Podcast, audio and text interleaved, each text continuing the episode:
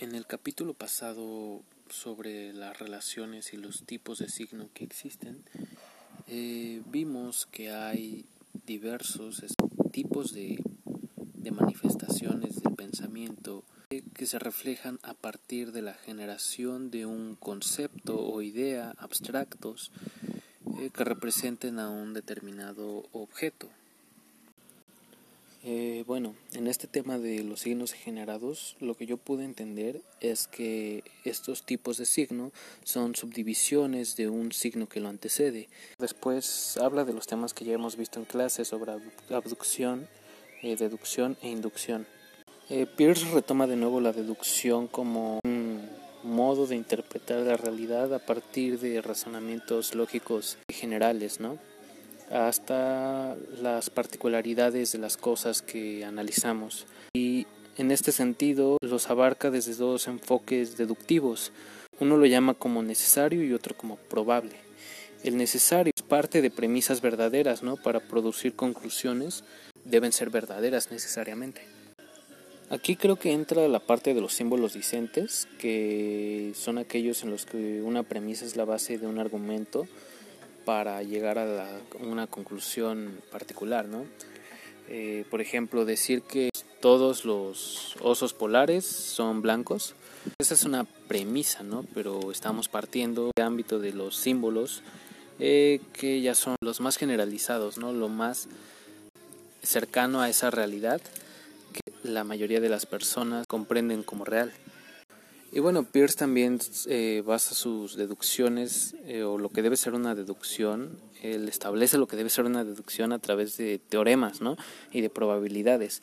Eh, comparo esto, digamos, con los análisis que hace el personaje de Sherlock Holmes de las novelas de Conan Doyle, donde pues él trata de establecer una tasa de frecuencias y de probabilidades eh, relacionadas a un acontecimiento o alguna especie de eventualidad que surgen en sus, en sus casos ¿no?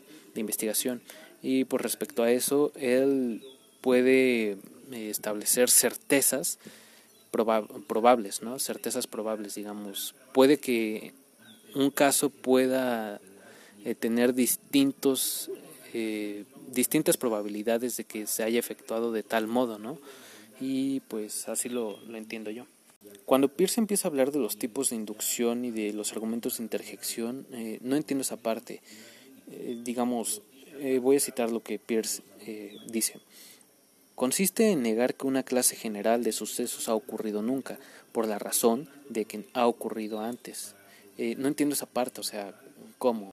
y bueno, esta parte de la abducción que se refiere a cómo asumir una predicción general sobre un acontecimiento que no se puede explicar, ¿no? que sería en este caso pues una hipótesis que justifique eh, un fenómeno.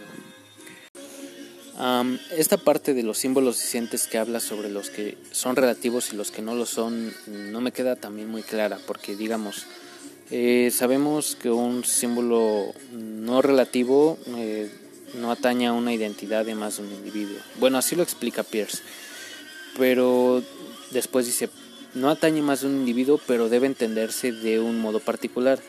Eh, no sé si entiendo bien esta parte porque, según yo, eh, está diciendo que eh, las identidades de un individuo o de más de un individuo deben entenderse como una cosa particular que afecta a las demás.